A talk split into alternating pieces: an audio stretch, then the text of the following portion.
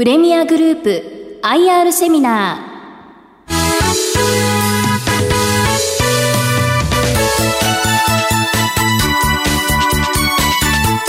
この番組は証券コード7199東証一部上場プレミアグループ株式会社の IR 活動の一環としてお送りします。お話はプレミアグループ株式会社代表取締役社長柴田洋一さんです。この番組は12月14日に東京で開催した IR セミナーを収録したものです。プレミアグループ IR プレゼン証券コード7199東証一部上場。プレミアグループ株式会社代表取締役社長柴田洋一さんです。大きな拍手でお迎えください。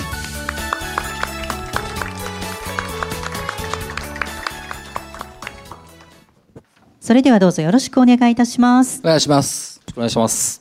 まず私どもの、あの、会社自体は、あの、まあ、何をやってるのかという会社で、まあ、カーライフをトータルで、えー、まあ、サポートするというのが、まあ、私どもの会社でございます。えっ、ー、と、車を、まあ、あ皆さんご購入されて、利用されて、まあ、そういう機会が非常に多いと思うんですけども、まあ、そういった、その車を、まあ、ご購入される、またはご利,、えー、ご利用されて乗られる、または売却されるとか、まあ、そういった時に、まあ、いろいろと、こう、サポートさせていただく企業でございまして、審判会社の機能と、まあ、それと故障保証という、まあ、この二つの機能が、まあ、主なビジネスという形になってございます。これはあの、中古車を買うときの自動車ローンというのが、まあ、審判会社的な機能と考えていいでしょうか？はい、はい、あの、おっしゃる通りです。新車を買うときは、あの、ディーラーさんとかでお金つけたりしてくれるじゃないですか。中古車ってないですよね、そういうのは。そうなんですね。あの、まあ、新車の場合は、あの、新車のメーカーさんのファイナンスがあって、えー、まあ、ローンという選択ができるんですけども、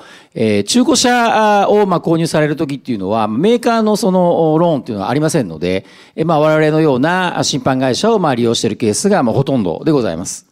そしてもう一方で、まあ、このワランティーというふうな言葉になってますけども、はい、これはやっぱりその故障の保証っていうのも中古車ってなかなかないですよね。そうなんですね。あの、新車の場合ですと、まあ、購入して3年間っていうのは、メーカーがまあ保証してますので、まあ、壊れた場合っていうのは全て無償で修理ができるんですけども、まあ、中古車の場合、3年以上経ってしまった中古車の場合っていうのは、もうメーカー保証が効きませんので、えー、いわゆる、自分でこう修理代を払わなきゃいけないと。まあ、そういった場合に、我々のこう故障保証というものにご加入いただければ、まあ、修理費0円で直せるというのがこの商品でございます。そしてその、まあ、中古車のローン含め、ワランティー含め、取り巻く市場って、だいぶ大きいんですね、今後の展開を図る上でも。そうです。車の事業ってものすごくやっぱり広くあって、車がまあ、作られるメーカーがあって、まあ、それを販売するにあたって保険があったり、買取会社があったり、オークションがあったり、システム会社があったり、ものすごいまあ、国内においても、えー、いろんなビジネスがこう、ここで展開されているという形になっています。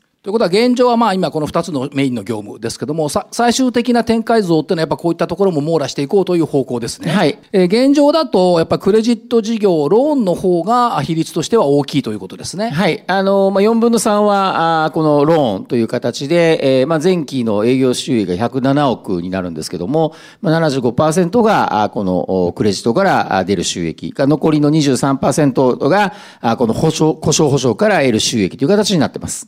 そうすると、例えばその自動車ローンを紹介してくれるっていうのは、中古車を扱っているお店とかそういうところなんでしょうか？はい。えっ、ー、と、そうなるんですね。あの、これが、あの、いわゆるオートクレジット、オートローンの、まあ、仕組みという考え方なんですけども、まあ、車、この真ん中にあります自動車販売店、まあ、これはあの、多分街の中にたくさん、まあ、車展示されていたりですね、あの、車屋さんっていうのを、中古車屋さんという、まあ、呼び方をしますけども、まあ、国内には約7万社ぐらいの、いわゆるこういう販売会社があるというふうに言われてるんですけども、まあ、ここと我々が、あまあ、業務提携をして、えー、まあ、個人のお客様にこの自動車販売会社が、えー、車を販売するときに、えー、我々のローンを利用していただくと。で、えー、月々、まあ、お客様から、まあ、分割払いで我々に返していただくと。まあ、こういったような商品の流れになります。最終的には、まあ、中古車を買った個人のお客様に対するローンにはなると思うんですが、はい、やっぱり紹介してくれる自動車販売店さんにとっても、あありがたいシステムということで考えていいでしょうそうなんですね。あのー、まあ、大体国内においては、大体まあ40%ぐらいがですね、えー、いわゆるこのクレジットを、ま、返して販売していると。で、もし、この我々のようなこういう事業者がなかったら、あの、資金がやっぱり回らない形になりますね。こう、常に現金でしか販売ができなくなってしまいますので、必ずその自動車販売会社にとってローンっていうのは、もう絶対不可欠な商品という形になります。ということで、まあ、表面上は B2B、企業対企業という見え方もしちゃうんですが、実質は B2B2C、企業から企業、そして個人と。そうです。最終的には、あの、私どものプレミアの、えー、ローンを、まあ、使っていただいているお客様が必ず、まあ、存在するという形にはなります。で、かつ、その、まあ、自動車ローン使ってる、中古車の自動車ローン使ってるお客様にとってみると、さっきの故障ですね。あの、錯覚しがちなのは、事故に対する自動車保険とは違うってことですよね。はい。故障に対する。そうなんです。あの、よくこれ、あの、混同されてる方がいらっしゃるんですけど、例えばあの、えー、今の車ってこう自動でドアが開いたり、こう、ハッチバックなんか自動で開いたりするんです。そういうのがやっぱり電装系の故障で開かなくなるケースがあるんですね。でそうすると、まあ、あ保険入ってるから、あ、これで治るよねっていうケースがあるんですけど、まあ、実はあの、自動車保険っていうのは、事故をした時でしか直せないんですね。ですから、まあ、我々の場合は、事故で、えー、こう、故障したという修理ではなくて、例えば、まあ、突然エンジンがかからなくなったとか、えー、例えばそのドアが開かなくなったとか、まあ、こういった場合に、えー、べて我々の保証を提供しているという形になります。だから、保険に入ってるって言って自賠責入ってるから大丈夫だよねと思っちゃいけないですよね。そうなんです。もう全然ダメなんですね。で、はい、2, 位に入ってると多少使える部分もあるかもしれませんが、中古車の場合だと、やっぱこういう保険が一番いいってね、はい。あの、中古車の場合はもう必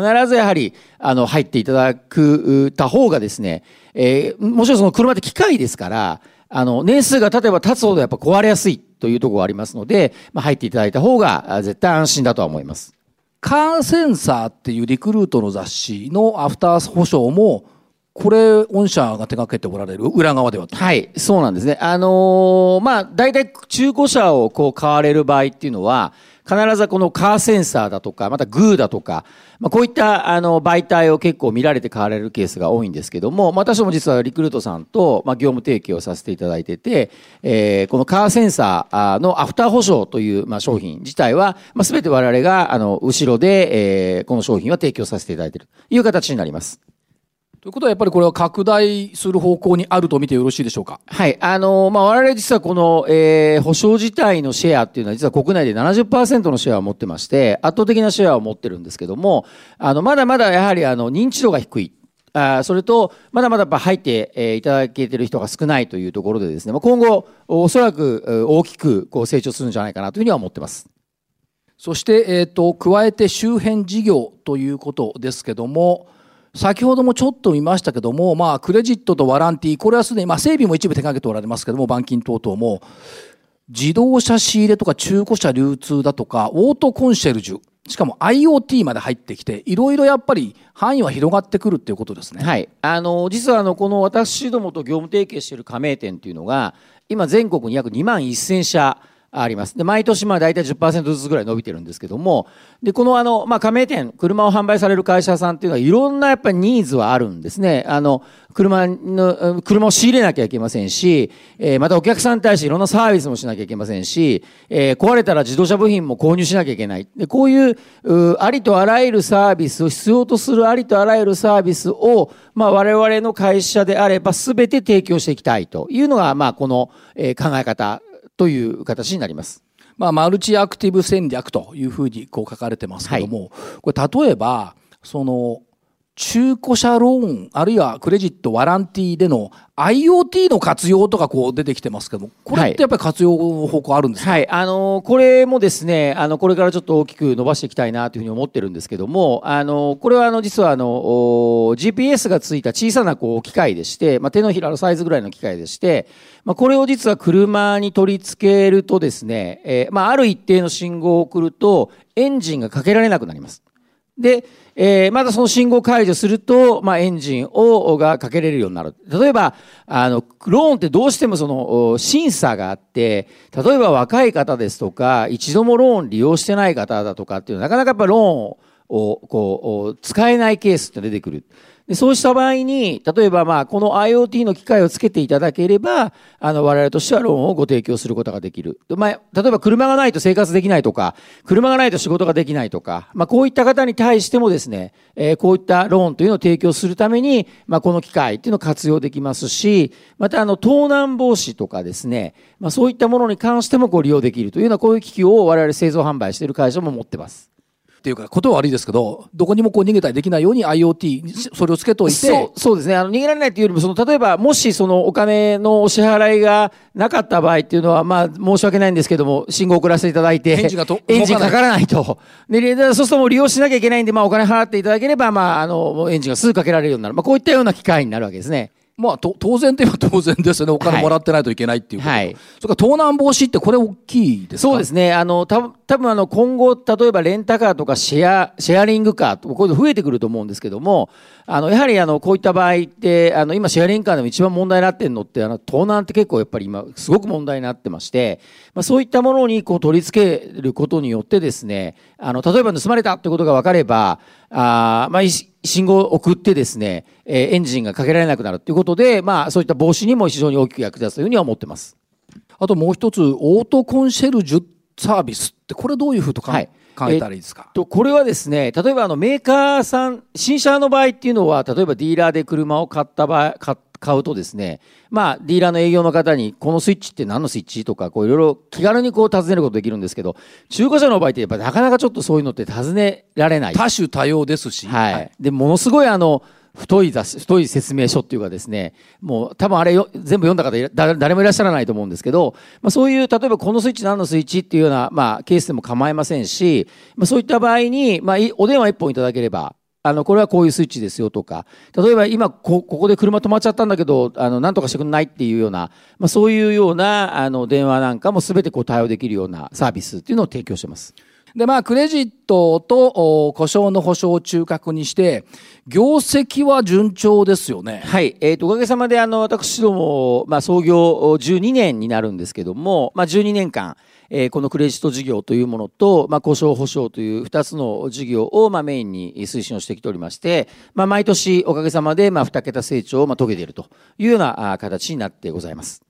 で、このクレジット事業ってやっぱりそのお金の貸し出しですから、ある意味サブスクリプション事業、はい、積み上げ型になってくるわけですよね。はい。ということ、基盤がもう乗っかってきてますから、あとは乗そのまま上にオンしていくって感じ、ね、そうなんですね。あの、これ貸し、えー、債券残高2500億とありますけど、おそらく今期中には3000億超えるような形になってくると思うんですけども、この、まあ、利益からどんどんどんどん、あこの残高から利益を生んでるんですね。ですから、まあ、個人の方が例えばたくさん貯金を持っていれば、あの、この貯金が利息でこう運用できる形になると思うんですけど、まあ、我々の会社はこの残高からどんどんどんどん毎年毎年収益が出てくるわけですね。で、その収益というのも、まあ、今金利で預けてたら0.0何パーセントですけども、我々この、まあ、あ利益っていうのは大体まあ3%から4%ぐらいの利回りで回ってますので、まあ、残高が増え続ける限り、まあ、しっかりとその利益も毎年計上できると。今大体あの、いわゆるストックできてる利益がですね、まあ、このクレジット事業だけでも大体100、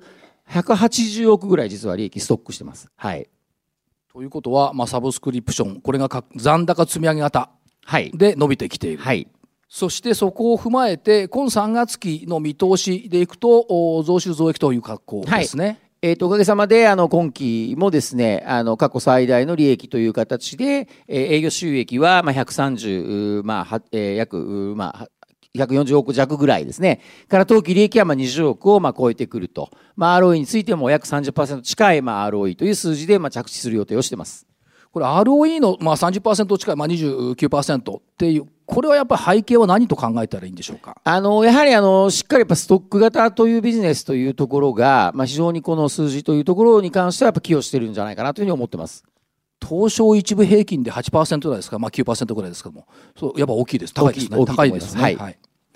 そして次の部分ですけども、えっ、ー、と、御社の強みっていうのはどこにあるのかここを明らかにしていただきましょうか。はい。あのー、まあ、我々のその業界、特にクレジットの業界っていうのは、あの、非常に実は古い業界でして、あの、戦後間もない時代から実は始まった業界なんですね。で、えいわゆるあの、昔はあの、ゲップっっていうこう言い方をしてたと思うんですけども、まああの戦後その高度成長に合わせて、えー、まあ物が必要だとただまだ給料低いと。だからまあなんとかこう買えないかということで、まあ月々分割払い、まあゲップでですね、ミシン買ったり、電化製品買ったり、まあこれが実は始まりで、もう実は70年ぐらいの歴史があって、まあこれを実は初めて、始められたのが、あの、丸井さんなんですね。丸井さんのゲ,、はい、ゲップ販売。ゲップ販売、はい。これがまあ実はスタートの業界です。そういった意味では非常に古い業界で大手河川化されたマーケットだったんですけども、あの、まあ、あの、リーマンショックがあったり、またはあの、我々のその業界って非常にこう貸し、えー、貸金業法改正みたいな大きな変化があったということもあるので、今はもう実は、えー、コンペティターが全てその銀行系列の会社になってる。で、その中で、まあ、我々実は3つの強みがある。っていうところで、まあ、独立していますよということと、車というところに専門性を持ってますと。まあ、もう一つは、えー、まあ、リアルの営業をちゃんと抱えてますと。この三つが我々の強みだというふうに思ってます。では、まず一つ目の、独立系だということですね。はい、もう、あの、他社は、まあ、銀行審判系といった形ですが、御社独立系、この強みっていうのはどこにあるんでしょうか？あのいわゆる競合の、あの、会社様はですね、皆さん、あの、その銀行の子会社、まあ、関連会社になってますので、えー、銀行業法っていう業法の規制を受けてるんですね。で、これ銀行業法の規制っていうのは簡単に言いますと、あの、まあ、金融庁の方からですね、あの、要はお客様の大切な預金を扱ってるんだから、要は金融庁が認める以外のビジネスやっちゃいけませんと。いうのがこれ実は銀行業法なんですけども、あの、我々はそういう法規制を受けてませんので、あいいろんなニーズに対していろんなサービスを提供できると。まあ、いうところが、あこの、え、違いというところですね。ですから、まあ、競合の審判は、車を販売する会社に対してこの2つしか、まあ、金融商品しか提供できない。だから我々一方、その、それだけではなくて、まあ、故障保証にしてもしかりなんですけども、まあ、あらと、ありとあらゆる商品をですね、ご提供できる。これがまあ、独立系の強みという考え方です。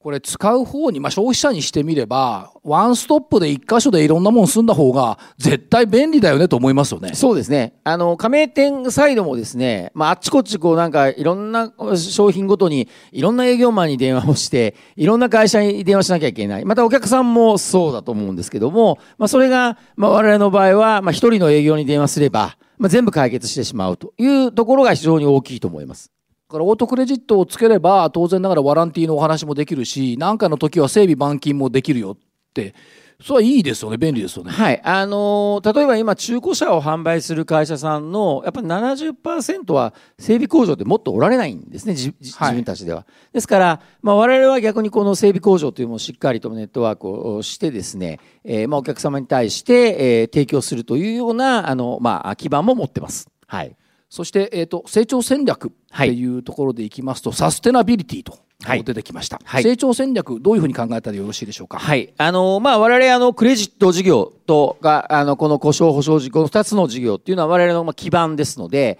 いわゆるキャッシュカウという形でですねあの、利益がもう十分、まあ、これで上がるビジネスにまで成長してきました。まあ、そういった形で、えー、この二つというのはもちろん、あの、我々コア事業として、まあ、今後も推進していきますし、また、ここに付随して、あらあり、あまあ、ありとあらゆる、まあ、周辺事業というのがやっぱり、えー、存在しますので、えー、例えば、あの、今申し上げたような、整備のネットワーク、または我々使っていただいている、ローンを使っていただいている加盟店、まあ、こういうものをこうネットワーク化することによってですね、まあ、全国でまあ大体3000ぐらいのネットワークはあの作っていきたいなというふうには考えています。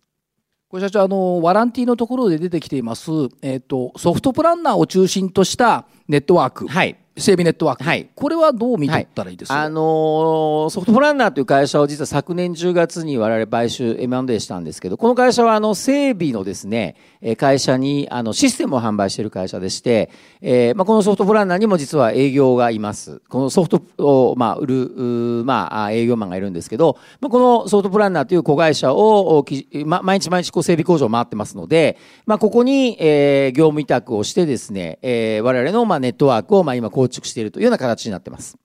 あともう一つです。ここの周辺事業のところで引き上げ車両の有効活用っていうのはどう解釈したらよろしいですか、はい、あの我々やはりローンの規模も非常に大きくなってくると、まあ、もちろんその中にはまあお支払いができないので車をまあ返しますということでですね、えー、まあ我々車をまあ引き上げるというまあケースも、まあ、台数もそれなりの台数になってきていると。で、まあ、こういう車をですねもう一回我々の方で販売すると。いうようなことをやって、先ほどのその中古車流通じゃないですけども、そういったビジネスにも、まあ、つなが、つなげていきたいというふうに考えています。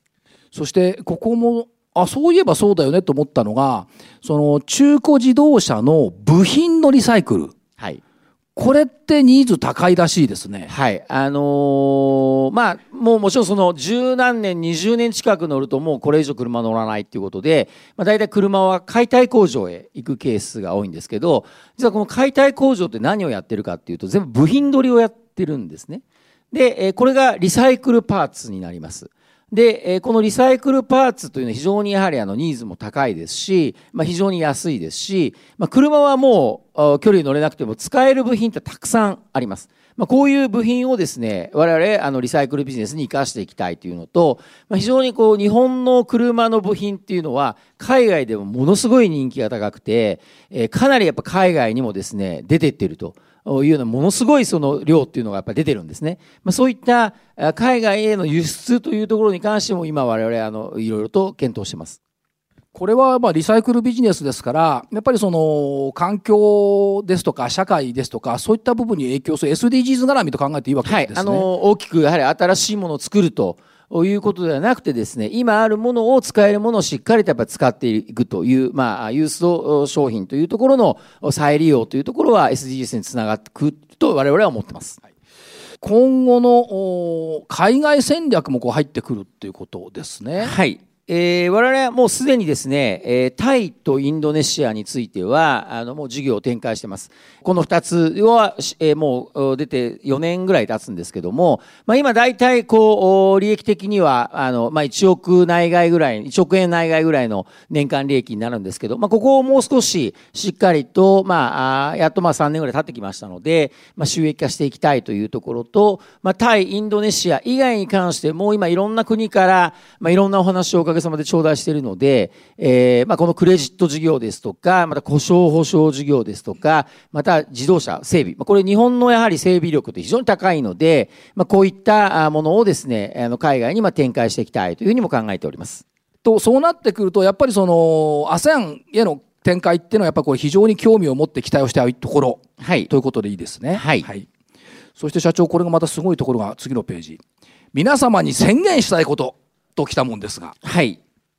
あのまあ、私どもは今期、まあ、先ほど少しご説明させていただきましたけども、まあ、営業収益で、えー、この第2クォーターでですね、えー、まあ、66億のもう営業収益を計上しています。でも税引き前利益で実はもう30億です。で、今期の予測が、えー、営業収益が136億から、あまあ、通期利益が、あ経常、えー、税引き前利益が31億ということで、まあ、実はもう90%近くも達成しているというところで、まあ、今期の、まあ、先ほど、おまあ、お見せした、あ税引き合利益20億というのは、まあ、間違いなくお約束ができるのかなというところと、それと、まあ、各その KPI と申しますか、トップライン、新しく新規で入ってくる数字というのも、いうものもあの非常にまあ好調で推移をしておりまして、まあ、2クォーターは、えーまあ、大体140%ぐらいの前年対比で、えの増加しているというところで、まあ、今期非常にまあいい数字は決算の方では出すことができるというところはまあお約束できるかなというふうに思ってます。お約束していただきました。ということで、これ社長、あの、収益の四半期ごとの季節性とかあるんでしょうか？いや、ほとんど四半期実は、ね、あの、ストックなどないんですね。はい、はい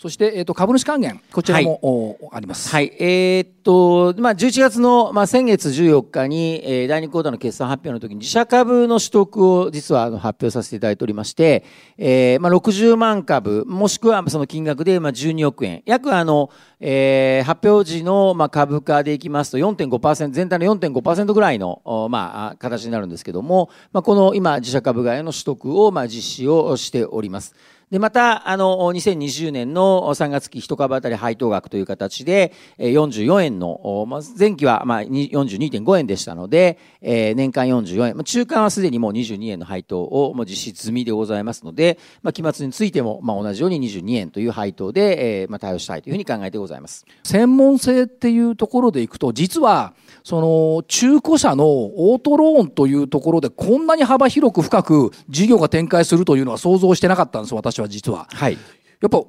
広いですよね自動車と金融で。あのー、その車と金融をまあやってる会社っていうのは多分メーカーさんはやっておられると思います。あのトヨタさんとか日産さんとかですね。ただそのメーカーさん以外でこの車と金融っていうのをやってるところってなかなかないと思うんですね。まあ、そういった意味ではあの我々まあ12年前にこの会社を作ってスタートした時は、まあ、同業からはですね絶対うまくいかないって言われてたんですけどもあの、まあ、おかげさまで、あの、この二つを掛け合わせたノウハウというところがですね、まあ、しっかりと、まあ、うまく歯車が回っているという形になっていると思ってます。ということは、空白地帯にくさびを打ち込んだみたいな感じですか？そうですね。あの、まあ、時代の流れも非常に良かったと思います。あの、ちょうど我々が設立した時っていうのは、あの、まあ、あの、リーマンショックがあって、金融業界が本当にもうどうしようもない、その時代でしたから、まあ、そんな時にこう、我々の会社は産声を上げたので、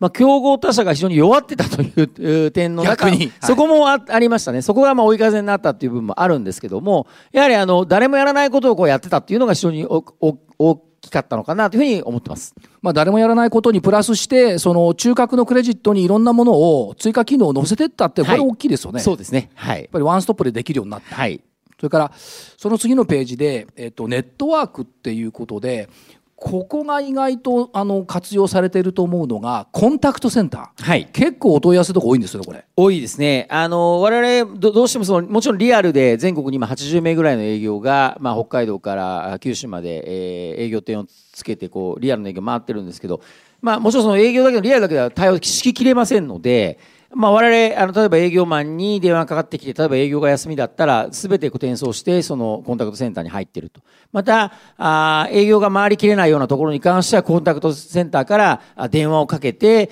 えー、売りあの、まあ、稼働促進をする、まあ、こういったこともまあやっています。はい。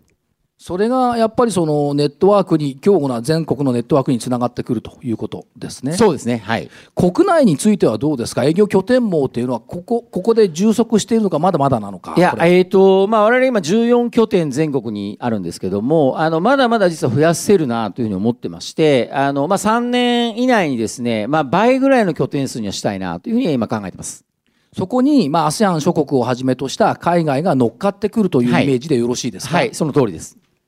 自動車のところとファイナンスをかけて今までその成長してきたっていう話だったんですけど、その自動車で中古車市場に関するデータっていうのがたくさんあるじゃないですか。はい、で、あと、ね、営業力、ネットワークでコンタクトセンターにもいろんなデータが入ってきてると思うんですけど、オートかけるファイナンスかけるデータみたいな感じで、戦略って何かあるんでしょうか、はいはい、えっ、ー、と、いいところにお気づきだと思うんですが、実はあの、我々あの、実は50万台実はもうすでに保証してるんですね。で、実はあの、私どももうもデータかなり持ってます。例えば、どこの車の